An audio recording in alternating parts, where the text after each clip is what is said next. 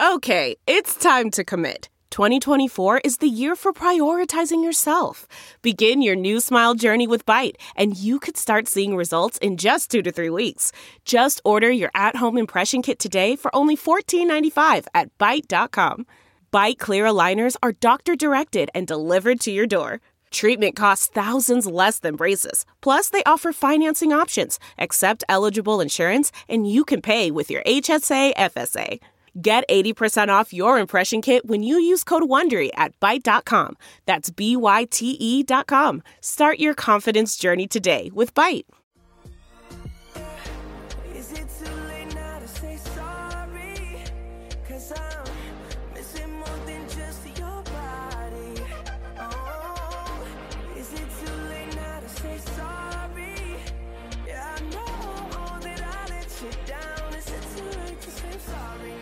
It's not too late for the Jets to get that number 1 pick.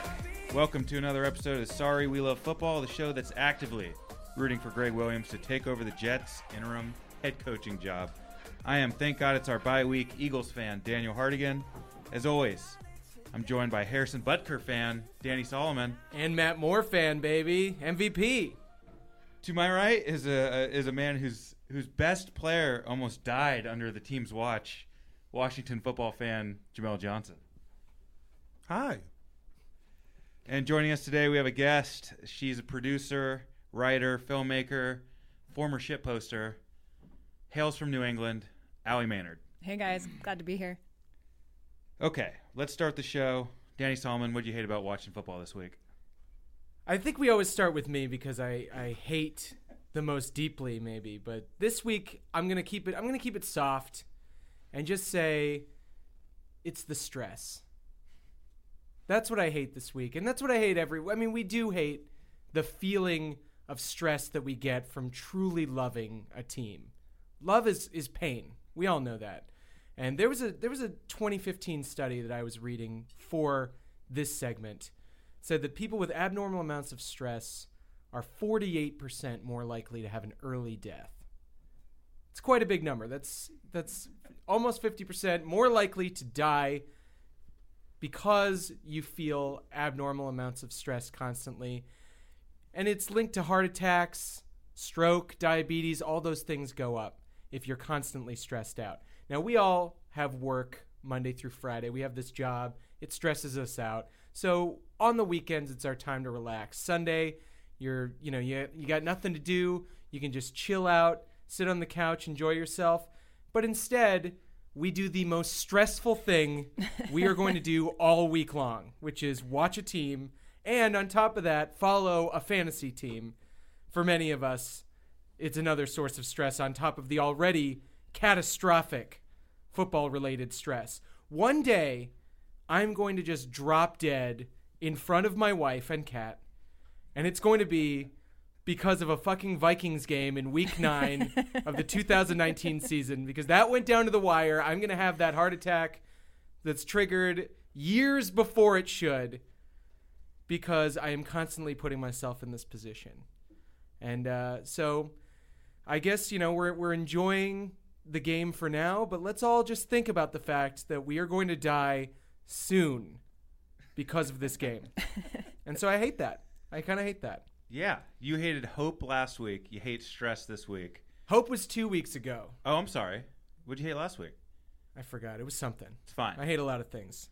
Allie, how does it feel not having a team that you live and die with? Do you feel stressed at all watching football? Are you concerned for the players themselves? Or is this a stress-free experience? It's stress-free. NFL, anyway. I'm into other sports, but I grew up in New England, as you mentioned, so I just was a Pats fan by default because my parents were and all my friends' parents were, and they won all these Super Bowls when I was in high school. And then, exactly. So then I go to college and I leave that New England bubble, and people would ask me, what NFL team are you a fan of? And I would just say by default, Pats. Man, the hate. I had no idea. And so I was never really a Pats fan. And now when I say I'm from New England and people assume that, I'm like, no, because I don't want to deal with it. I don't want to defend them. Wow, the stress of just being associated with New England Patriots. Absolutely. Wow. So you can feel it even not watching the games themselves.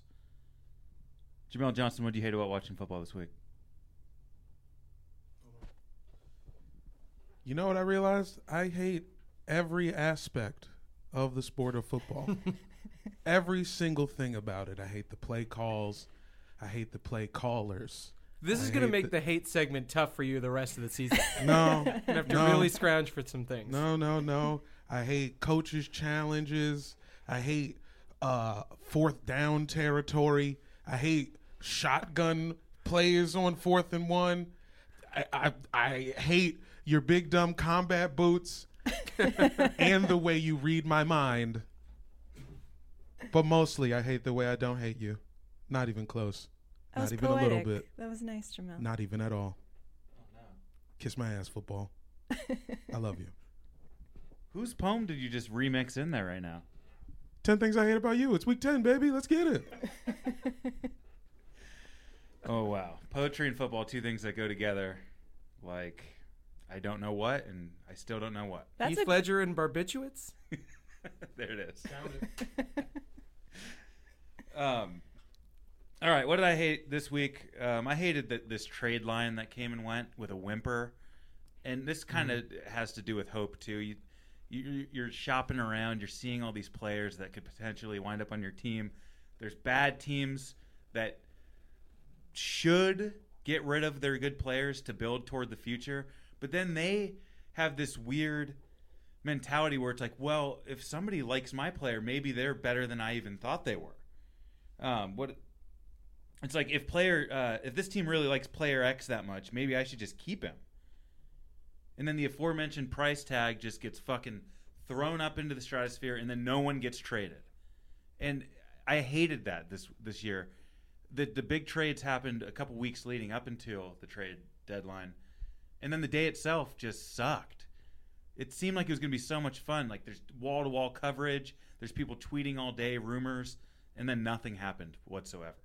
There's nothing more fun than a trade, you know? Yeah. You didn't have it a week ago. Now you got something new. You had to give away something, but whatever. You got something else. That's what's fun about it. That's what we do that in fantasy all the time. It's just the thrill of having something else to throw in the mix of your monotonous life.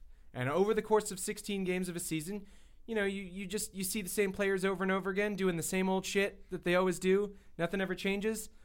Toss a fucking backup tight end in there, you know, just so that your sports beat guys can do a full review of their film, and then you can check that out and be like, okay, maybe this guy is the savior that we need. And of course he's not.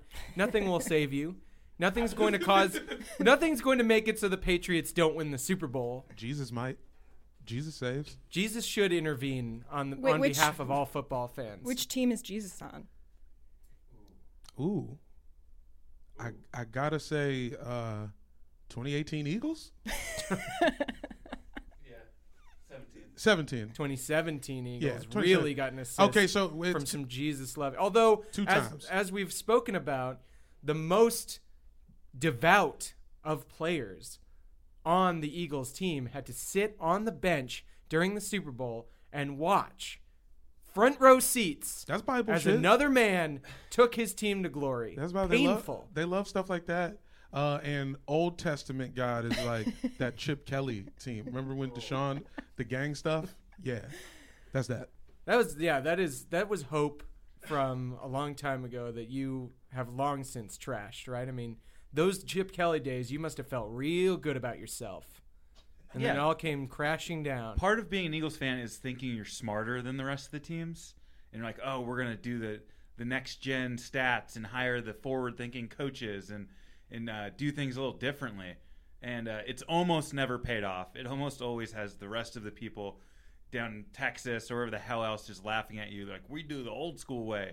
And it worked out once in 2017, and it felt good to be rewarded for smart maneuvering. I mean, as someone who's not a huge NFL fan but does follow it, plays fantasy, I mean, there is a component of Jesus and God's hand in the league. There are games that should not be won by certain teams, and they pull it off. And that's kind of the fun of it, is you can have a powerhouse team like the Pats, but, you know. It's all about who prays harder before the game. You got to pray in the right way. Jesus needs words in a very specific sequence, and it can't be the same every time.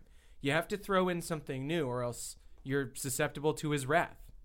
Yeah, that was the problem with my high school football team. Same prayer before every game. Yeah, you can't do that. You can't do that. You're not going to win. It's like when you do a Scantron and you put A for every answer. Like, it'll be all right for about 30% of the questions, but Jesus does not grade on a curve. Allie, did you watch football this week? And if you did, what'd you hate? And what do you hate anyway? I did watch football this week, and I can't tell you enough how great it is to watch the Pats lose to a bad team. No, it was fun. It was fun. Ravens ain't bad. Ravens are good, but I forgot because you're from New England, you have a different standard of what good is. Yeah, I'm by default an asshole. You're talking to Jamel. Jamel's like, man, if we could only get up to to where the fucking Ravens are at, or where even the Jets, man, 2 wins? Are you kidding me? I mean, but who's scoring 30-plus points on the Pats this season? This is the first team to do it, right? Yeah. I thought that Ravens win was the most impressive thing to me about it was just how easy they made it look. Well, they played that shotgun play over and over and over again. Yeah, they have that. Lamar Jackson is just so frustrating to play defense against, and he played the best game of his career, I thought. It's because the Pats, I feel like, are all about discipline. You know, everything is super structured and regimented, and it has to be like military style. Everybody has to have mindsets and bullshit like that. And Lamar Jackson just blows it up by just running around whenever he feels like. He's just, he's a Jackson Pollock painting all over the field, and they're like some artist that does normal art. Well, Tom Brady is a robot. That's been verified. He is. And he's one of those he's like one of those Tomorrowland robots too. It's like he always has a smile on his face, but it's scary. It's scaring the kids. Yeah. We're gonna try this segment right now because I don't know if you guys know there's an election coming up, and there's it's a year away. It's a year away, but this is gonna start to ramp up, and I don't need to do the whole we're more divided than ever and yada yada yada. We all know, we get it. No, I'm just trying to set the table here for what we're doing, and so there's 2 Americas going on right now, which means there's 2 football teams that can play against each other. People who are on the record. Danny, you want to set this thing up? Yeah, because what we found is we started this conversation by being like, all right, is there at least a fantasy team that we could put together of just the Trump-supporting players in the NFL, those who have openly supported the president and all that he stands for? And then, conversely, is there a team, the yin and the yang, obviously Trump, those would be the dark side, the light being the Trump haters, those people who have openly gone out and called the president an idiot and so forth. There are actually enough players to make a team on both sides of this issue. So now we just have to see it from a purely football perspective, who you got at every position. So we're starting out with quarterback. And unfortunately, this one is a little lopsided. Now, I personally am a believer that Colin Kaepernick should be back in the NFL. Of course. That he's a talented enough player over most backup quarterbacks, at least, and some starting quarterbacks. He's no Matt Moore, but he definitely has what it takes to be a backup caliber. He's better than Marcus Mariota. I think we can all say that. Is A-Rod technically on our side, on the right side? I feel like he's sort of slightly – he got as close as a white guy could to, like, being like, no. Aaron Rodgers has all the makings of a resistance guy, but I don't think that he would rock the boat living in Green Bay. Yeah. You're up in Wisconsin. You're getting them IZOD checks. You don't want to – you're not trying to fuck that bread up too bad. He's just trying to not get the cameras over to his house where there's, like, 3 guys living there for inexplicable reasons. Yeah. And they're just playing beer pong. They just play beer pong all season long. They're just buddies. What's the weird thing about that? I'm 35. I live with 3 other dudes. I'm cool. So we know that Kaepernick is the resistance quarterback, and we have to acknowledge on the other side they have the greatest quarterback of all time. Tom Brady is the quarterback for the Trump team, or the MAGA guys. Yeah. And they got Phillip Rivers at backup. They got a sick backup. Yeah. QB is one of those stacked positions, and there are a few on either side, I would say. So I guess as far as he took it was he just had the MAGA hat in his locker, and then that was it. Yeah, I think Trump's just another guy he plays golf with. Yeah. Right? Like, it doesn't matter. Which, in its own way, is disgusting. I mean, Tiger Woods did the same thing. It's like, you care so little about your fellow man because you're just so interested in what? Like, fucking eating broccoli smoothies and working out in front of, you know, tape of the fucking Raiders. Fuck you. Learn about the world. There are people who are being affected by your bullshit, Tom Brady. So Tom Brady locked in at QB. Yes. Moving on to running back, where there's a little bit more of a competition, I feel like. We have a surprise entry here for one of the Trump side players. Classic trade bait running back, Herschel Walker. Mm. He was coming out. I mean, that just name screams Trump supporter. It does. And, you know, he had a time where he was cool shit. You know, he was, I mean, this was the 80s. It was Reagan. It was, I think, bled into the early 90s, so we got maybe a little bit of Bill Clinton in there. But we had good times with Herschel Walker where he seemed like a good guy, and then he comes out a couple years later during the 2016 election, says, there's not a doubt in my mind that Donald Trump is my front runner. I'm not going to say anything negative about him because it's not true. Buying in to the Trump train versus notable, awesome, badass Skittles fan Marshawn Lynch, who's quoted as saying, that motherfucker say a lot of shit. And in context, it was anti-Trump. So real. Herschel Walker versus Marshawn Lynch. Who do you want on your team? I mean, well, if the game is today, gotta say Marshawn. Yeah. But it's a little too close for comfort. Herschel Walker's still working out. He's doing MMA fights. Yeah, Herschel Walker's still weirdly in shape. Yeah, so that's kind of – and who knows how good a shape Marshawn is in. He's been off for a year, eating Skittles, as you've mentioned. He was just in the NFL last year. He couldn't have gotten that fat. I mean, dude, how much weed is in Oakland? The answer, all of it. He might have been one of those guys who's friends with Trump from the fucking old days. I'm telling you, when he was just a businessman. And it wasn't he? Weren't they both connected to the USFL? Am I thinking the when Trump had the shits? Herschel Walker started his career on the New Jersey Generals for the first 3 years. So yes, absolutely knows Trump personally. All right, so that's pretty cut and dry. I think we're gonna have to all say Marshawn Lynch here just to even things out because this is getting a little scary. So next up, we have an even tougher matchup here. Wide receiver. Let's start with the good. Doug Baldwin, right? Great player. Awesome the last few years before he got injured. Recently retired due to injury. He was in his prime as early as 2 years ago, maybe even a few flashes last year. Called Donald Trump an idiot, plain and simple. So, you know his mind's right.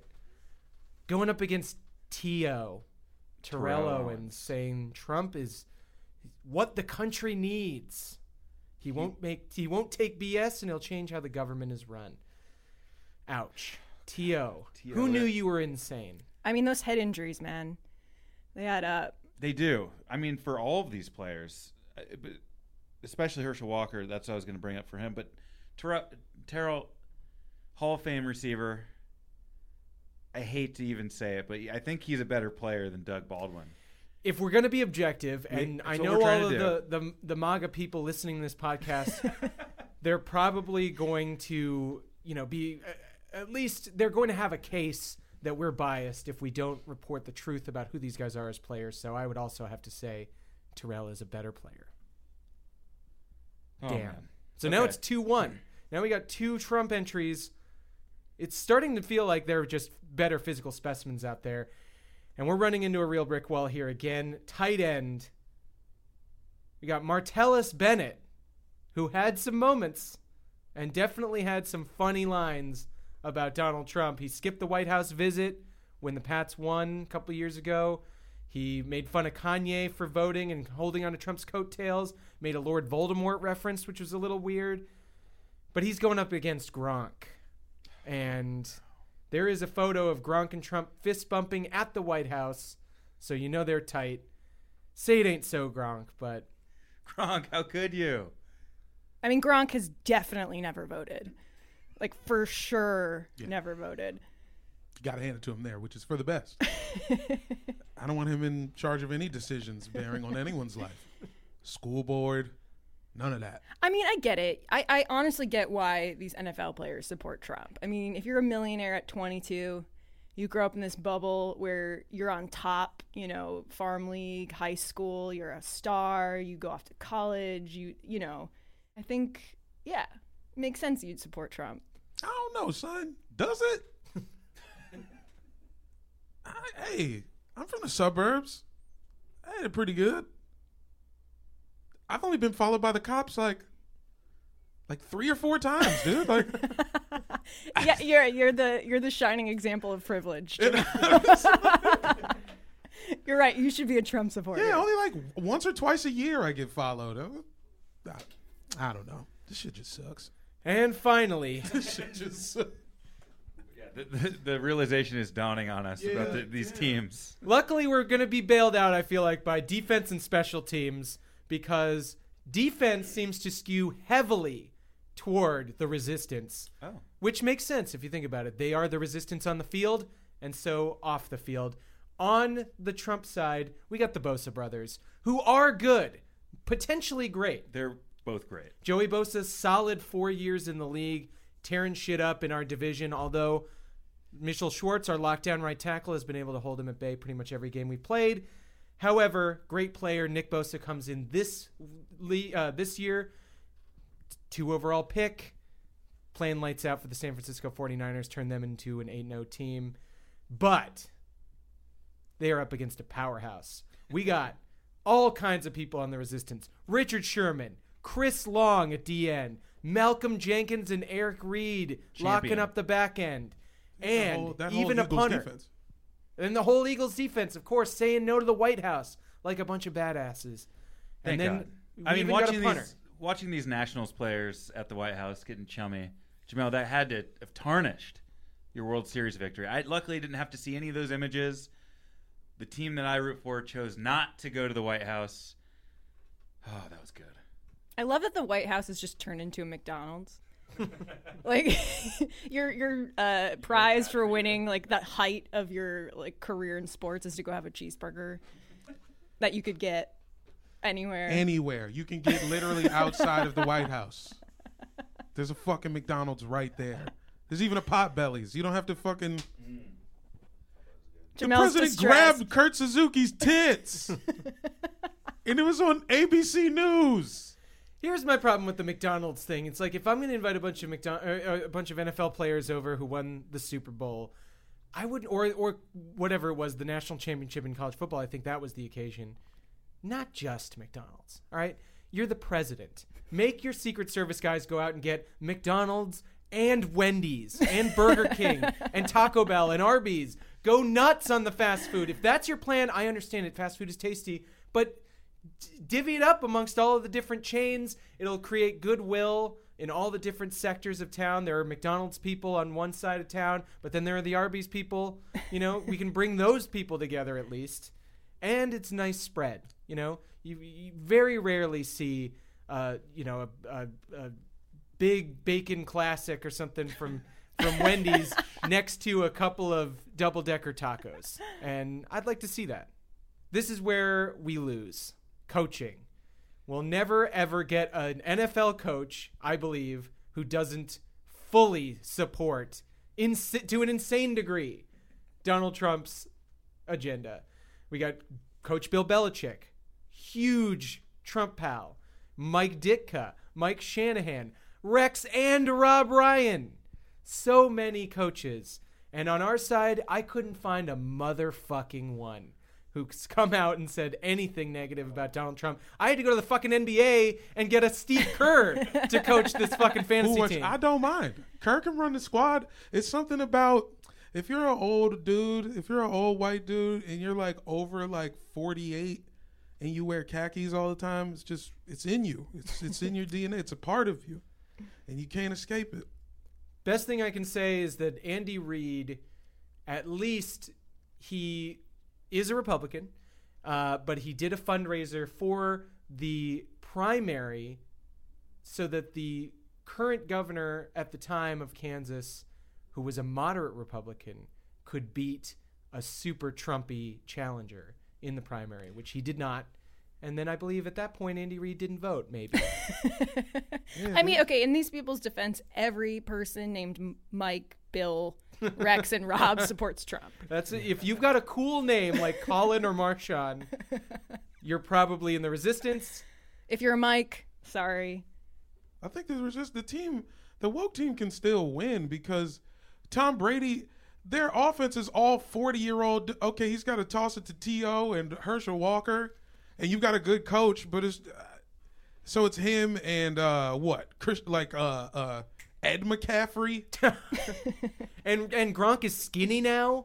Maybe we got a shot. Gronk doesn't have elbows. Nah. Steve Kerr is going to run the triangle offense with Colin Kaepernick, and it's going to work. He's the point guard. Yeah, and he's going to get it out to the skill players. I like it. Some fucking alley oops, and then we got a good defense. We got this. I like your guys' confidence. Yeah. I'm scared shitless. We are. Okay. Well, that was a fun experiment. Team's pretty even, but let's move on. Guys, we're halfway through the season. It's crazy. Teams have played 8 or 9 games at this point. We kind of know who teams are, so I think we should keep that in mind while we're going through this schedule and just kind of check in on where teams are at. Okay, so let's start with this week's games. The Thursday night game, Chargers at Raiders. The resurgent Chargers against the competent Raiders. I believe you mean the London Chargers versus the Las Vegas Raiders. Oh, man. Because that is what it potentially could be in a year's time. They're already talking about how the Chargers are getting booted out of that new LA stadium. So they're not even going to share in the spoils that the Rams have earned.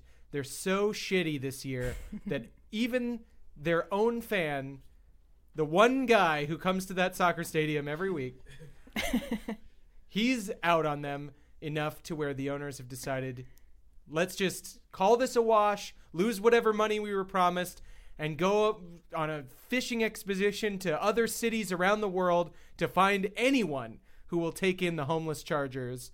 They're looking at Canada. They're looking at St. Louis, but looking at London seems like the most interesting one. So I would actually root for the London Chargers if they were in another division. I would think that would be fun. They'd have to move them, right? You couldn't stay in the AFC West. No, it'll be fucked up and dumb, and this is going to be AFC for sure. Why wouldn't they? Why would they change it? What incentive does the NFL have to change it? They're going to go 8-8, whatever they are anyway. You remember growing up, you're right, that they – remember when the Arizona Cardinals were in the NFC East? Yeah. And we had to play the Eagles, Skins, and Cowboys every year? What was that? It was dumb as shit, and it was great because the Cardinals were terrible, and it was just 2 free wins every year, and it was awesome. What I think is funny is imagining Phillip Rivers having to pack his bags with his 19 kids to London to go live there for the remainder of his career and have to get acclimated to non-American things. He is going to be so surly walking the streets of Trafalgar Square. It's just such a funny image to think of. This might force his hand. He might retire at that point or demand a trade. I couldn't see it. It is too good. Is London worse than Vegas, though? Oh, Vegas is going to be awesome. Vegas. I am so excited about Vegas games. London would be awesome. London would be great. That's such a great town to have. Of all the cities you could get moved to, like Toronto, city, but then you got to get deep vein thrombosis every time you fly over there. No thanks. On the Raiders side of things, I think Derek Carr, comeback player of the year. Gah. I think we're trending that way. I don't know who got hurt last year who's playing better now. I mean, the guy looks pretty sharp. For a person who lost Antonio Brown. A number of other players due to injury. I mean, their offense has not skipped a beat. And their rookie class is awesome. I mean, Josh Jacobs is looking great. Hunter Renfrow, their tight end, Foster Moreau, their Max Crosby, their defensive end. Cleveland Farrell hasn't had a sack since week 1. Yeah, but all of these guys were drafted this year, and they're playing more than half the snaps. I mean, these are, you know, 7+ draft picks who you're already immediate starters on this team. I don't know if any other team has that amount of a quick return like that. I mean, that's what building a new team is all about, is having young starters. So they look like they're trending upwards. I would say in this game, I think because the Raiders have lost even a few more people this week. They just lost Arden Key for potentially the year. They don't really have a pass rush. Their defense isn't good. And conversely, the Chargers defense looks amazing from last week. Shut down Aaron Rodgers. Seems like the kind of game where the Raiders might be feeling themselves just from getting this far, and the Chargers still kind of hiding in the weeds as one of those teams that everybody assumes might still be bad, but they always turn it on near the end of the year. I think this could be potentially a blowout for the Chargers. Wow. Bold. I think I make bold predictions on this show. Oakland only has about 2 or 3 more home games left in its entire history of having an NFL team. I think the fans are going to be crazy, and they recognize this moment. Yeah, say it like that. Okay, let's move on. Sunday games. Early, we have Ravens at Bengals. Yay, the Bengals are back. I love the Bengals. I think a team that's going 0-8 has nothing to fucking lose. I love the idea of a bunch of millionaires still being able to be huge losers. I think it's great. I think they're going to have a good run against the Ravens and get their asses kicked. But it'll be fun. Yeah, I think new quarterback starting this week. Andy Dalton has been benched. Mm-hmm. So they got some, I think, what is it, Ryan Finley or somebody like that? The Red Rifle silenced forever, potentially. I actually picked up Ryan Finley as a backup in one of my leagues because I believe that, like Ali said, that nothing-to-lose mentality means let's fucking chuck it all over the field. You've got a Sean McVay guy coaching your team. Let's go nuts. You got nothing going. You got an 0-8 team. You could go 0-16. Nobody's going to give a crap because it already happened a couple years ago. It's not even cool to go 0-16 anymore. It's not even cool to go 0-16 anymore. When was that cool? It's remarkable, I would say. I don't know if it's impressive. Cool. It's impressive. It's interesting. Yeah. It's interesting, I guess. AJ Green probably back this week. All right, let's talk about the Ravens. They just had probably the most impressive win of the NFL season, beating the Patriots in front of everybody on Sunday Night Football. Wouldn't that be something if they beat the Pats and turned around and lost to the Bengals? The football is that weird. It's certainly possible. It's a divisional game. They're on the road, playing a team coming off their bye week. That would certainly bring them back down to earth. Lamar Jackson, as high as we saw him get, we still have seen that he fluctuates, and sometimes he can make bad decisions. But, I mean, are you buying the Ravens is, I guess, what I'm asking. Hell yeah. Why wouldn't I? Easily the second best team. Could they beat the Patriots in the playoffs? I mean, if they got home field, yeah. Nobody's beating them in New England, but if the Ravens get a home game, they could win it.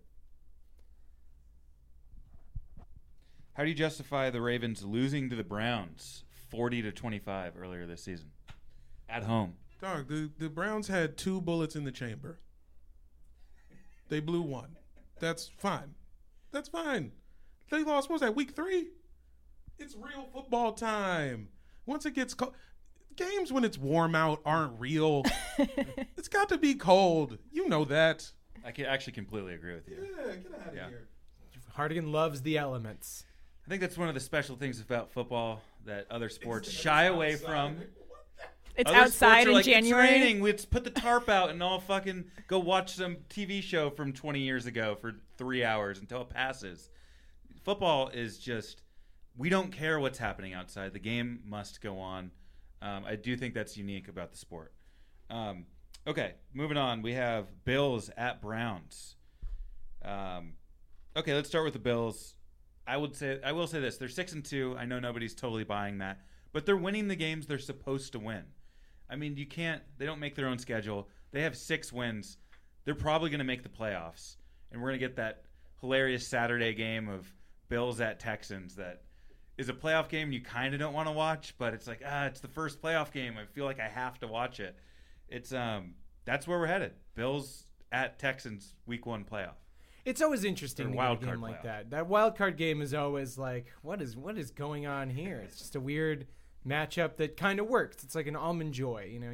You're like, you don't like any of the individual elements, but you're like, okay, well, I like to see them all matched up together. Okay, and on the Brown side, I mean, that team. I know I just said that they had this big win over the Ravens, who are now hot shit, but the sky is falling in Cleveland, if it even can. I know the fans are already bracing for the worst every year. But if you're Baker Mayfield, you can't lose to Brandon Allen, whoever that Broncos quarterback was, right? How does that happen? The Browns have given up. They're not happy anymore. They don't have leadership, and they don't have a reason to go on. They came in with all the hype. When the hype is gone, all you're left with is just a sad dude in a trench coat and a mustache. That picture of Baker Mayfield is their whole season. Baker Mayfield has been running the Cometown subreddit page and not practicing at all. Was that Browns game in Denver? I believe it was. What do you got for me, Hartigan? Baker Mayfield just looks like he lives in Cleveland now. Yeah, he is. Yeah.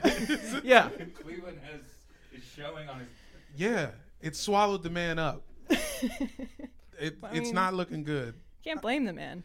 I don't know. The coach, obviously, they got to fire the coach. The league officials keep fucking with their wide receivers. Yep. They got to change cleats at halftime. It's like, dog, we're already about to lose. Leave us alone. Who doesn't want fun cleats? If everybody got to wear the fun cleats that they wanted to wear, what does the NFL think would happen? Chaos. They were Joker cleats. Okay. Hey, if they was Joker, I didn't know they was Joker cleats. I kind of wait. Hold on, get them out. No. Put some Captain America cleats on. I guess put some Iron Man cleats on. There's a bit of a slippery slope there. I guess you're right. You start out with the Joker, then you go to O.J. Simpson, and then finally it's just full on, Mind Hunter. Well, O.J. Simpson is honored in multiple stadiums across America to this day. I was at the USC football game on Saturday. There's a huge 32. Big section of the stadium lined off for him. In the Bills stadium, there's a big retired number kind of shrine to O.J. Simpson. You got to separate the art from the artist, man. Come on, he only murdered 2 people. I think you're being a little harsh. And he ran for 2,000 yards. Exactly. I mean, perspective, Hartigan. Thank you. I needed that. Okay, Lions at Bears is our next game. The Bears seems like they are just done. I mean, neither of these teams are making the playoffs. No, they're not. So this is usually a fun Thanksgiving Day matchup, but they're giving it to us early to start November. I enjoyed beating the Bears and having Jordan Howard get his revenge on his former team. He had I'm just wedging Eagles talk in here because we have our bye week. So with the Bears, there's not enough Eagles talk on the show. David Montgomery, they traded up to pick him, and they just let Jordan Howard walk. I mean, what are you doing? And then you have to play against him, and he's just shits on you. So that was nice to see. I think the Lions are cursed. They are. Matthew Stafford having an amazing season, by the way. They have a good team, and they just don't win. I don't know what you do with that. I mean, the Bears game is a get-right game for the Lions. They should be able to win because they have a quarterback – and the Bears have just like a sucking void there at that position. Everywhere else seems actually decent. The defense kind of took a step back when Akeem Hicks got hurt and he's out for the season, so their run defense is kind of getting gashed. But other than that, solid team all around. You got wide receivers. You got running backs. You got an O-line that's decent. The rest of the defense works. That just shows you how having just a total idiot for a quarterback can set you back hundreds of years. I mean, the fact that this man got drafted, got traded up for one spot, which was even ridiculous at the time, even if the guy had worked out decently well, trading from 3 to 2 just seems stupid. And then getting him instead of the 2 best quarterbacks in the league right now, that's got to hurt Bears fans. Okay, let's talk actual Bears versus actual Lions. I was just really have fun with this matchup. Yeah, 11 Bears against 11 Lions, just out in the wild. Somehow we get to watch it. What's happening there? My hope is that they form an unlikely friendship, and the Lions and Bears are all playing together, and it's super cute and goes viral. I fucking love it, dude. Oh, that'd be way better than them actually playing this game. They need, you know my stance. Games that don't actually matter need to start being eliminated. We're at the point where we need to fucking shrink down this schedule, consolidate some of this shit. You can get rid of this one. Though I will say the next game we're talking about, we might want to keep just because of the city it's in. Giants at Jets. The battle for New York, New Jersey. Egg fucking exactly. I want to see some crazy New York-ass people in the stadium. Who's still going to show up painted green? Is there going to be a guy in a big Timberland suit just as a boot? Somebody's going to walk in that building as just one Timberland boot, and I want to see him. How many do-rags are going to make it in the stadium? Is the game going to sell out, and how many people will have do-rags on compared to the ticket numbers? Very interested. Go chopped cheese sandwich. The Jets somehow lost to the Dolphins, which is just the Dolphins are actively trying to lose every game they play. They are starting their worst quarterback. They are trading their best players. They are sending good players to the injured reserve for no reason. And now the Jets found a way. That's the real revenge game, actually, for Adam Gase. Revenge on the Dolphins screwing them out of their 0-16 season. He comes back to the team that he coached last year and fucks them over and allows them to win that game. I mean, who is the sadder sack here? The Giants have their own sad problems. They just got beaten down on national television by the Cowboys, surrendering a defensive touchdown in the last 30 seconds that torpedoed my fantasy team inexplicably, just so that Daniel Jones could feel even more like a loser. And he's going up against Sam Darnold, who has to feel the exact same way. Like, whatever comes out of this trash pile, you have to respect it. You have to respect who wins this, because that person fought their way out from the gripping maw of irrelevance to become potentially something. And then, of course, the loser has to blow it all up and start from scratch again, which... that's got to hurt. So they're like our trash compactor in Star Wars, and they're like that one-eyed creature that kind of comes up and looks around. That's the Giants and Jets. Who's Luke Skywalker? Who's coming in to save these or stop the thing? In this game, nobody. Usually it's one of the opponents. It was OBJ, but then he left. This is just the trash compactor when our heroes aren't there. This is what it looks like. This is the new Star Wars movies where Luke is an asshole and he leaves and wants to be on his own planet and isn't helping anyone. Sorry, we always have to bring back Star Wars. I find a lot of parallels between Galaxy Far, Far Away and the NFL. Okay, next game, Chiefs at Titans. Wow, Danny's team versus Jamel's team. Jamel is an honorary Titans fan this season, Allie.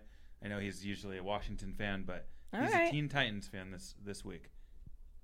Go Titans. Mike Vrabel, punched a fucking window or something. What happened to his hand? You guys see him? What would he sound like if he... Nah, dude. I'm telling you, this week off from the bit, only because they lost. Had they won, I would have kept riding the wave, but time for a change. I finally listened to a Mike Vrabel interview. Very normal accent. No discernible Chicago tone. Look, this is an easy win, I think, because the Chiefs are finally getting together. They're finally... the plan is coming together for us. For a while, it was touch and go with all the injuries. Mahomes out. We got a lot of defensive injuries. We were getting gashed on the ground. It was looking bad. Then we pulled one out against a good team with Matt Moore. Suddenly, there's optimism everywhere. Now we're getting all the healthy guys back, and I believe this is when Mahomes comes back. And if he does, and the Titans just lost Logan Ryan, the other one, Malcolm Butler, they're one of their two good defensive backs. He's gone for the season. He broke his arm or something. It's over for their defense, which was the only good part of the team. I mean, if we don't stomp these guys, I'm actually going to be mad. Well, I think what the takeaway from the Vikings game was, if the Chiefs are even a top 15 defense, just look out the rest of the league. I mean, they're clearly, their offense is going to be amazing no matter what. I mean, do you see how fucking fast Tyreek was in that? I mean, on a 91-yard touchdown run, Damian Williams is halfway down the field, full speed. Tyreek is stopped blocking someone, and then he's like, "Oh, I'll run with you," and then he fucking beats the guy down the rest of the field to give him a high five right before they reach the end zone together. He's so fast. If he wasn't such a horrible animal who beats his children, I would be able to talk about him in the glowing terms that I want to. He's just playing football with them off the field. Things get a little rough, but you know, there's some murkiness about whether it was him or his wife who beat the kid. I'm saying it was both of them, and we'll just, we'll just bake that in to the coverage of the Chiefs every time. I think that's all you can do. The Chiefs have a player who does horrible things off the field, and they've elected to keep him. Should Patrick Mahomes and his beautiful face be punished for that? I don't know, but God damn it, I can't root against the Chiefs just because of that. I have to soldier on, morally compromised as I am. If Dan Snyder personally harmed my family in any way, it would have to be my family. Not a murder, you know, but if like, yank their arm? Yeah. If Dan Snyder like was the reason my little brother didn't get into college or something, I'd be like, I'm out. Anything short of that, I don't know. What if it came out that Dan Snyder killed Sean Taylor? Whoa. Well, first off, I'm writing the movie. Oh, yeah, that's a good idea. I'm getting my hands on that movie, and then I'm out. I'm out. I'm moving to Southeast, and I'm starting the campaign. I'm going home, and we're getting to the bottom of this. We're getting him out of there. I'm staging a full mutiny. Molotov cocktails into the stadium. See, Allie, this is why not being affiliated with the team that deeply can also reduce your stress, because not only is there the game-to-game stress, but there is the moral bankruptcy that you go through that can only add to, you know, the days you're losing. I'm morally bankrupt outside of sports. That's where I do my business. Well, that's why we root for you. Thank you. Well, I think you guys aren't. Loyal to a player, right? Because if a player gets traded, you might be like, fuck that player, I'm still a Chiefs fan, or I'm still an Eagles fan, or whatever. So the morality of individual players in the long run doesn't really fucking matter. Yeah. We're absolved. There you go. Great. Go Chiefs. Go Tyreek. That even makes us seem dumber. Go red. Go big green, baby. Tyreek's catching bombs from Matt Moore. The dude's good. It's all just medieval times. You pick a color and you just rock with it. I mean, forever. It's a modern-day Coliseum, right? But instead of, like, tigers and lions and CTE and it's tigers broken and lions bones. And CTE. Yeah, exactly. And while the gladiators did not get to choose many of the times whether or not they played in the game, these guys do, so it's a step up. Okay, next game, Cardinals at Buccaneers. Cardinals held tough with the Niners on Thursday night last week. They've had a little extra time. They get that mini bye. The Bucs seem to compete with everybody.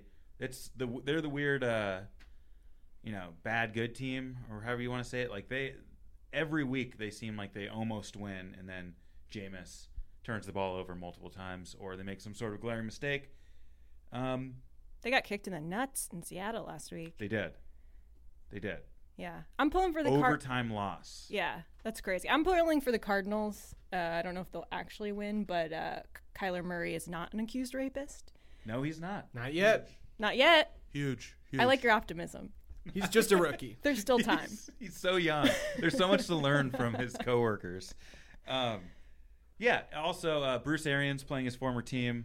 I guess that's interesting. Two red teams. Gotta confuse the fans. Oh, shit. What am I supposed to do? Okay. I don't have much to say about that game. Anybody else?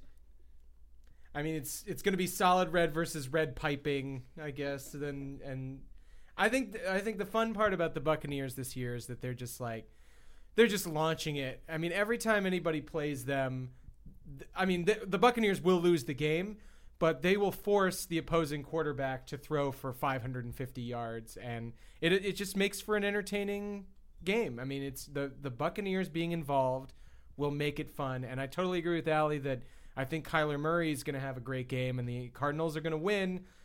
But, you know, I would tune into this one over any of those sad sack matchups for sure. Even Lions-Bears, where there's at least one actually good team playing. I think you got to go with a fun shootout, even if both the teams are bad. You're right. This is going to be a much more fun game than Lions-Bears. But there's something about just a house on fire in a train wreck that you can't look away from with the Bears. Watching them just completely fall apart after being 13-3 last year is pretty fun for me. Depends on what entertains you. If it's the pain of others, then yes. Okay, last early game, Falcons at Saints. Saints coming off. Both teams coming off their bye weeks. I'm not even sure Matt Ryan's back yet. Drew Brees is. The Saints might be the best team in the league. This seems like an easy victory for them. They're going to keep rolling it. The only game they lost was against the Rams, where Brees got knocked out and they got that big fumble recovery called back and kind of swung everything. The Saints are as good as they've ever been. They're scary. They're going to crush. Yeah. They are going to crush. There's another God-fearing man, Drew Brees. Yeah.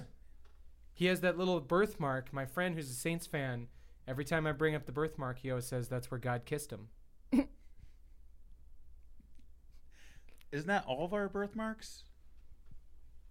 My parents didn't say anything about my birthmark. They're just like, that's what that is. Shut up. Yeah. You're fine. No, you're not sick. Does it count for skin tags too? Is that where God lightly pinched you, or he lightly pinched you, or lightly sucked on you? Oh no! Lightly sucked. So we don't know how Drew Brees got his birthmark. Could have been an angel kiss. Yeah. Could have been something worse. Saints are going to win that game. All right, afternoon games. Sunday, 1 p.m. Dolphins at Colts. Colts are down to their third-string guy now. Brissett got knocked out. I think he's going to be out for a little while. Yeah, that's big for them. Battle of the horses. Damn. I cannot believe this is going to be a tight game. But here we are. Are Dolphins horses now? Oh, I thought you said the Broncos. My fault. I'm not even paying attention. I've been reading my fan mail. Gotta get that in order. You can't pull that out of the bag too early, though. I love the Dolphins. I've made a lot of money on the Dolphins this season. Yeah. I bet against them almost every week that they'll lose by 10, 20, 30 points sometimes. So thank you for the new Apple TV, Dolphins. All right. Colts, on the Colts side, let's talk about Adam Vinatieri. We did that the last few weeks. Every week, because it's just bizarro Vinatieri. You don't know what you're going to get. It's like a tarot card reading. Just like you're going to slide a card across the table and you're going to flip it over and it's going to be a little devil or it's going to be you're going to prosper. This dude has single-handedly won and lost them. Every Colts game comes down to a field goal. I feel like bizarro Adam Vinatieri is a guy with like jet black hair. Since he has the Santa hair. Yeah. Bizarro Vinatieri has the black hair, and when he comes out, he's got the black hair and the cigarette in his mouth. You know he's shanking one. Oh, the dark half. That's right. Yeah. The two sides of Adam Vinatieri. I mean, but he's won Super Bowls. Yeah. I mean, he's one of the best kickers of all time. For you. Yeah, not for me. Right. For all the people you love. For all the people that that I grew up around. All the homophobic people I grew up around. Yeah. Yes. There's been talk of Vinatieri back to New England because New England has their own kicker woes. It seems like the Colts are souring on him a little bit. He might go back. I mean, hey, but wait, that kick was laces in. That last one was on the holder, bro. Laces in like a bitch, man. It did look dumb as hell. And it was the first thing I saw. Like, I turned on my TV and I was like, oh, shit. Steelers Colts, Vinatieri for the win. And it was the worst kick I have ever seen. You can't do much with laces in. You can still make the kick with the laces in, by the way. It is it's your slightly one job. More difficult, but you can make the kick. It happens all the time. It's unfortunate when it turns that way. You don't want it to, but it is possible. By the way, who knew Brian Hoyer was the third-string quarterback on the Colts coming into the season? Not I. Do they just have all the Pat scraps? Maybe they picked him up because of Brissett. Now that I realize it, once Luck retired, blah, blah, blah. So he's the backup, I guess. It's respectable for Brian Hoyer. He had a couple of good seasons. Yeah. Imagine being able to use that excuse at your regular job. Oh, laces weren't in. Yeah, sorry I missed my deadline and fucked up everything. Like, sorry I dropped your baby. It was belly button in.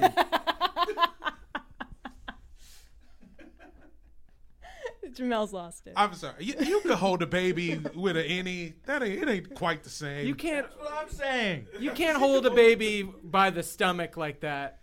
It's really your fault for handing it to me that way. I do not want to hold people's babies. It's terrifying. Guys, it starts on Monday in the film room. How you're going to hold the baby. It's a team effort. Everybody drop that baby together. Okay. Rams, Steelers. All right, start with the Steelers. I've been saying it all year since they started off terribly. Proud franchises don't tank. The Steelers have clawed their way to 4-4. It feels like they've weathered the storm. Their defense is hitting its stride. Mason Rudolph, his soul has returned to his body since that huge hit. Their schedule's going to soften. I mean, I'm not going to be surprised if they're kind of lingering around Christmas, like kind of pushing for a wild card or at least playing spoiler to some better teams than them. They didn't give up. I can't believe they're 500. They're just as good as a lot of other teams that we're not giving them credit for. The Steelers are probably a top 20 team right now. Who gives a fuck? I mean, excellent take. Yeah. I mean, top 20 is not really. There's only 32 teams, bro. Yeah. It's not. Come on. Fine. Be 4-4. What are you doing for your town? What torture that is to be like hovering around the 17th pick in the draft when you lost your quarterback for the year. Granted, we all enjoy seeing Ben Roethlisberger sad and lonely and hurt, but now you got Mason Rudolph, a quarterback. Go ahead and tank like the rest of your buddies. Yeah, that's what you got to do. Because I'm hoping for Tom. I'm trying to get Tomlin down the highway, and that's not going to happen if he keeps fucking winning games. Ugh. What are you trying to prove, Tomlin? You're not helping yourself. Yeah. You could be in Washington right now, changing the culture. Ugh. So we have on the other side of this game, Rams coming off their bye week. Allie, have you been to a Rams game since they've moved home to Los Angeles? I went to a preseason game. Nice. How was that? It was at the Coliseum. Yeah. Which is cool but old. Yeah. It was great. They looked really good. I have Gurley and oh my God, I'm blanking. Yeah, I think that's why I asked you that. And Goff is my quarterback back for fantasy. You're Rams heavy on your team. I'm Rams heavy, yeah. Which seemed like a smart idea in the beginning of the year because last year the Goff owner was a genius. That person was getting 50 points a game out of their quarterback. Now he gets like 20. He's like a normal guy. He sometimes will have good games, and then most of the time he'll kind of even out. Gurley is not a blockbuster as much as he has been in the last couple seasons. I guess I just don't know what's going on with them besides the classic Super Bowl hangover thing. Like, is that just it? You just feel demoralized by getting there and not, actually executing, pulling the trigger and winning. But it seems like they just kind of have this dark cloud over them where they're just not going to be as good as they were ever again. And it sort of feels like Goff is a dumb guy that we can all make fun of again, and Cooks is out, and Gurley's knee is arthritic, which is, just kind of a fun old guy thing to have when you're in your 20s. Yeah, Gurley's been disappointing. I'd say Goff's he's had maybe one great week, but he's been consistent. He hasn't been bad. Solid. He's been solid. Goff solid. Yes. Okay, last early game, Panthers at Packers. I'll start with the Panthers, and I know I always do this every week, but I'm going to compare it to a situation for me. We've had Deshaun Jackson just kind of middling on, are you going to play? He played one game for us this season, and then he kind of was out for 6 weeks. He decided not to have surgery, and now this week, tried to play, played 3 snaps. Now he's having the surgery. He's probably out for the season. What I'm saying is I can't imagine – that's just one wide receiver. For the Panthers – that is their MVP quarterback doing this shit all season. Every week, he's not even with the team right now. He's flying all over the place to see specialists for his foot. I mean, if I'm a Panther fan, like, this is just torture. The team is better than they've been in a long time. If Kyle Allen is able to lead them to whatever record they're at, like 6-3 or something, if Cam Newton's at full strength, they are one of the best teams in the league. And yet, we don't know what his status is. It's torture. Yeah, it's interesting, but I mean, hey, just keep riding McCaffrey. They got a shot at this game. The only take I have on the Panthers right now is their hashtag is keep pounding. How come that hasn't come up yet? I think about that sometimes. Keep pounding what exactly? The rock. Keep pounding the rock. Okay, that's fine. It. Which is true. There's no possible double meaning. Yeah. As long as it's consensual. As long as the rock is being pounded with permission from the defense of the other team. Facts. And the Packers actually kind of let up on defense last week, giving Melvin Gordon a chance to shine for the first time all season long, which I appreciated because I have him on a team. But and I traded for him for Matt Breida in another league because I'm just great at trading Matt Breida. And I thought my friend was making fun of me for not getting any value out of Melvin Gordon. He plays the Packers' run defense. Boom, I'm a genius. I mean, I guess the Packers had been playing better over the last few weeks, but, you know, we played them tough with Matt Moore, and then they get pounded by the keep pounded by the hapless Chargers up until that point. I don't know. I guess the Packers' defense isn't so great, and then the offense can kind of be manipulated. Like, sneaky, decent pick here for the Panthers. You know, if you're thinking about making a little bit of money and the line's big enough, I think the Panthers could win this one. It'll be a good game. Okay, Sunday night game, Vikings at Cowboys. Cowboys have another primetime game. Vikings coming off that loss. Yeah, baby. Against the Chiefs. Kirk Cousins in primetime, usually that is just a recipe for disaster. I'm a big Vikings fan this week. I hate that team, but need them to beat Dallas. I have nothing to say other than fuck Dallas, as usual. I mean, the Cowboys are the favorite team of everyone's least favorite stepdad. Yes. It's just... Thank you for saying it. So well put. Damn. Well said. I mean, is there anything to be said in a Vikings-Cowboys matchup? It's a big matchup. It seems like a lot that, you know, is on the line here in both of their divisions. Make a pick. I'm going to say Vikings just because, you know, I don't believe in the Cowboys either.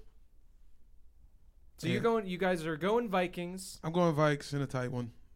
With Kirk Cousins. What do you got? In Dallas, under the bright lights. Is Dalvin Cook back? Then I'm going with the Vikes. I'm staying in. What do you got? You got boys? It's hard to be able to rep the Cowboys in front of Dan Hartigan, who will bite my face off. But I just think that they're actually playing pretty decent. Dak Prescott, the hated Dak Prescott, is actually not bad. I don't know why people think he's bad because objectively he's pretty good. I don't know what you say. He's got talent. He can throw to good receivers, and their defense is fine. I just don't see how the Cowboys lose this one, but everybody seems to not believe in the Cowboys right now, so I'm willing to put money on this. They lost to the Adam Gase Jets. Did someone say money? Money. Money. Vikings, Cowboys? Money for everyone. Hey. What are you trying to do? I'm trying to get a lot of money off of my man, Dak Prescott. He's trying to put it on the boys. Okay, but who do you got? I mean, you're going Cowboys, right? You want to put money? Cowboys. All right, I'll take Vikings, $20. $20. Whoa. On the Cowboys. We're not. Is there a line here? We're just saying straight up. Straight up. Wow. Straight up. Danny Alley, $20 bet. Recorded for posterity. Alley, congratulations. You just won $20. Let's talk about this Monday night game. Game of the week, Seahawks at Niners. Niners remain undefeated. Seahawks coming off an overtime win. This is a huge game for the NFC West. If the 49ers win, they pretty much wrap it up.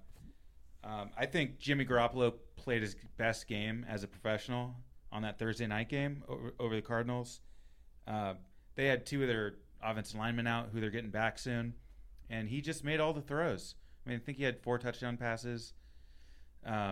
You know, that's been the one spot we've talked about all year that we don't trust yet, and he was clearly the standout player on the offense. So at this point, Niners don't have an apparent weakness yet. I mean, I'm sure it'll come to light at some point, but right now they just look like a great team.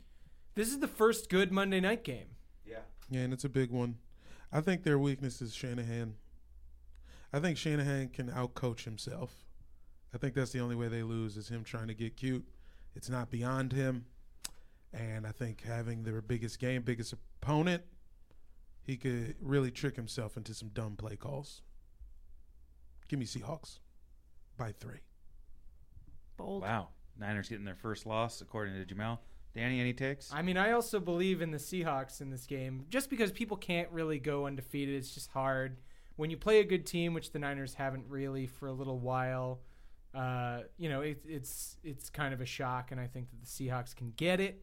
But I am going to have to eat some crow on the whole the Niners suck and I don't believe in them bandwagon that we were on, all of us, for weeks and weeks. But now it turns out that they're good. I do not believe that Jimmy Garoppolo can win a playoff game, but their defense might be good enough to win it for him.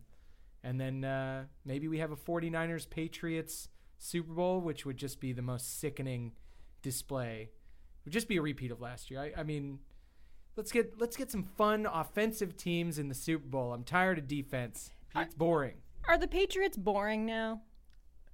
Like, legitimately, are their games? Their own fans don't care if they win or lose anymore. That's because their own expectations are so high and they've been spoiled for so long. I would say the Patriots aren't not entertaining per se, but they're interesting always.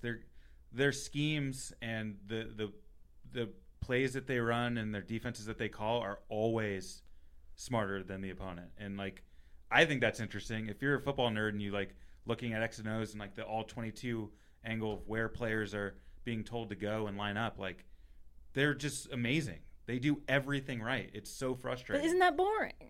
Yeah, to a degree it is. But I think the consistency with which they've done it over the last 20 years, like, I hate that. Listen, I hate we got to respect them for the fundamentals. Who cares? We're talking about pure viewing pleasure, and they do not provide it. They're not fun to watch. I like close games. On a TV telecast. Yeah. I would agree with that. They are boring as hell. The only fun game that I've seen them play is the AFC Championship last year, and that's because they were forced into an awesome shootout. When they get into those situations, it's great. When they do that clamp down defense thing against the Jets, who cares? You've got mail.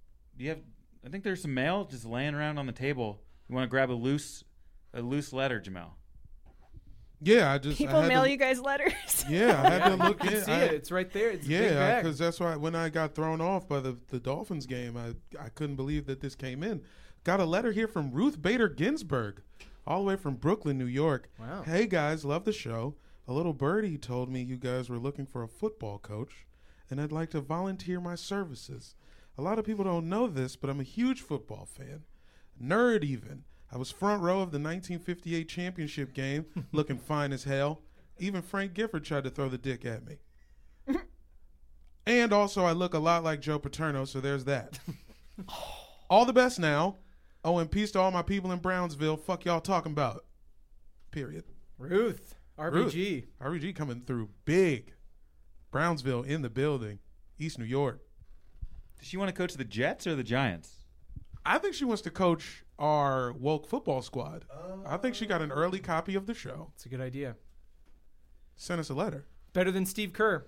Way better than Steve Kerr. She'd crush. We know she plays through injuries all the time. Oh, that's true. Okay, I got a mail. This is written out really strangely, but I'll try. Okay, this one says, football in London, an international team of mystery headed to the United Kingdom. Well, guess what? I put the grr in Chargers, baby. Usually that sort of thing ain't my bag, but as long as there's a room in the back to shag during the game, that sounds a bit of all right. Spectacles, testicles, wallets, and watch, signed Austin Powers. Wow, England's already excited about the Chargers coming to London. I think my stepdad wrote that letter. Fancies himself a comedian. Couldn't have been the real Austin Powers, right? I mean, he's too famous. Hey, you never know. It's fair. I see you got some mail. What's your mail? I got a letter here. This looks pretty cool. This is a fun one. Hey, guys. Love the show. These days, everyone's down on the NFL, from the fans to the commentators to even the players. I think it's because we don't highlight the positive impacts it can have on people's lives. I dropped out of high school when I was 14, first chance I could. I spent a few years as a nonprofit drug tester, wink, wink, but eventually I was hired to put down animals at a busy veterinarian's office. One day a customer comes in and notices how efficiently I put down a row of cats and asked me if I'd like a job working for real NFL players. That man's name was Dan Snyder. He didn't care if I didn't go to medical school and can't read test results or operate an MRI machine. He cared about making a boy's dream come true. Now I'm head of medicine at the Washington Redskins, making a full $2 more an hour than at the vet. That's a true NFL success story. Signed, Dr. Vincent J. Boombatz, Jr. Now, thank you, Danny, and thank you, Mr. Boombatz, Jr., for writing into the show. We appreciate all the comments. I was going to save this for my final thought, but what the fuck? I mean, the guy had cancer for six years. Fuck! How do you not know? The growth on his helmet his head was so big he couldn't put his helmet on. How can you have bad doctors? I understand the management being bad. I understand choosing bad players. I understand running bad plays. But how do you have bad doctors? The doctors have to be good. There shouldn't be bad doctors. You can have bad moms. You cannot have a bad doctor. That is insanity. And fuck the Redskins all the way through the face. What are y'all up to? That shit is garbage. And he's just sitting around like you know, when you're a kid and you want to do the shit your friends are doing, you're trying to convince your parents. You're like, oh, they knew Eric Berry had cancer. How come you guys didn't know I had cancer? And he was right. Ew. Scrape the lump. Scrape it. I had a thing on my head that was just like a little clear lump. It was like a brown thing on my forehead. I said, cut it off. Who cares? Maybe it's cancer. Cut into it. Yeah. Slice that thing up. Like there's some avocados, man. There's no good reason to have a lump on your head. The Redskins can kiss my ass, and I hope we lose every football game for the rest of my life. Hate you guys. Do you hate the Redskins or cancer more? I think I hate cancer more. Wow. All right. Well, sure, yeah. I haven't received anything in the mail in a very long time. I don't get mail. I get emails though. Oh, nice. I got one email. I mean, I don't know how they knew I was going to be on the show, but I did get one email from a Miss Naomi Surugaba.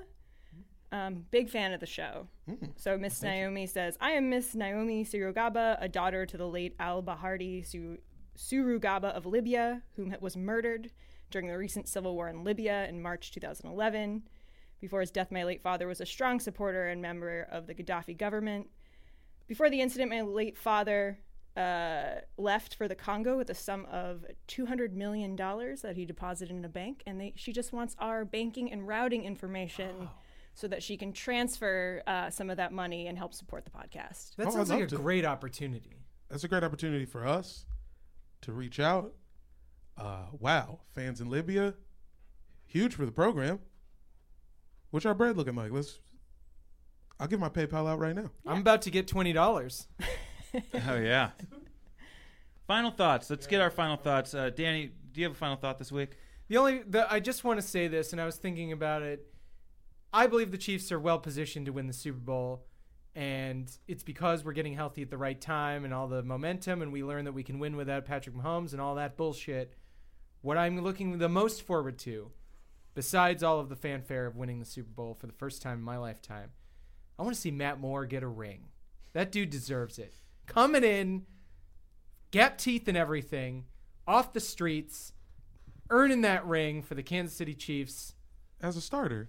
A man coming in, starting, getting to stand on that podium next to Patrick Mahomes, earning it. It's a great story for all 38-year-old washouts who thought they'd never make it. Mm. It's basically Rudy, except with an old guy. Interesting. Because he believed in himself. I seem to remember a through line in our very important journalistic podcast. in which Nicholas Big Dickolas Foles led a football team to a title that wasn't quite his own. And you're destined for the same fate. But Patrick Mahomes will be playing in the Super Bowl. He will just have to cede some of the ownership of that title to a man who came in off the streets and won him 3 games. Interesting. Well, 2 games. Played in 3. Interesting. Thanks for calling that out, Jamel. My final thought this week is I think that that Jets loss might have been their worst loss in franchise history. I mean, you're playing against a team who is strategically positioning itself to intentionally lose games. They're doing everything possible to lose. I can't think of another high-stakes scenario or situation where all you have to do is just not fuck it up to win the game, and they couldn't pull it off. I think it's remarkable. I don't want us to forget this Jets loss. I think it stands out this season as by far and away the worst loss of any team. The Dolphins aren't going to win another game this season. They're going to go 1-15, and that one is a glaring one. Holy shit, Jets! That shit was crazy. Okay. Jamel, final thoughts. Oh, you know what it is. Dan Snyder, kiss my ass. Shouts out to the fam. If you're listening, DC, what up? And hold your loved ones near and dear. Allie Maynard, thank you so much for being a guest on our show. Do you have any final thoughts going into this week? Thanks for having me. I mean, I think love and hate are very closely held, intense emotions. So while, you guys talk about all the things you hate, it's nice to see it does come from a true passion and love of the game. That will kill us very early. Oh, thanks for listening. Take me with you. Take that, Matthew Berry. Love, hate. They're the same thing. Thanks for listening. And once again, we're sorry for doing this. Sorry. And sorry for football in general. Incredibly sorry. Lo siento. I'm sorry.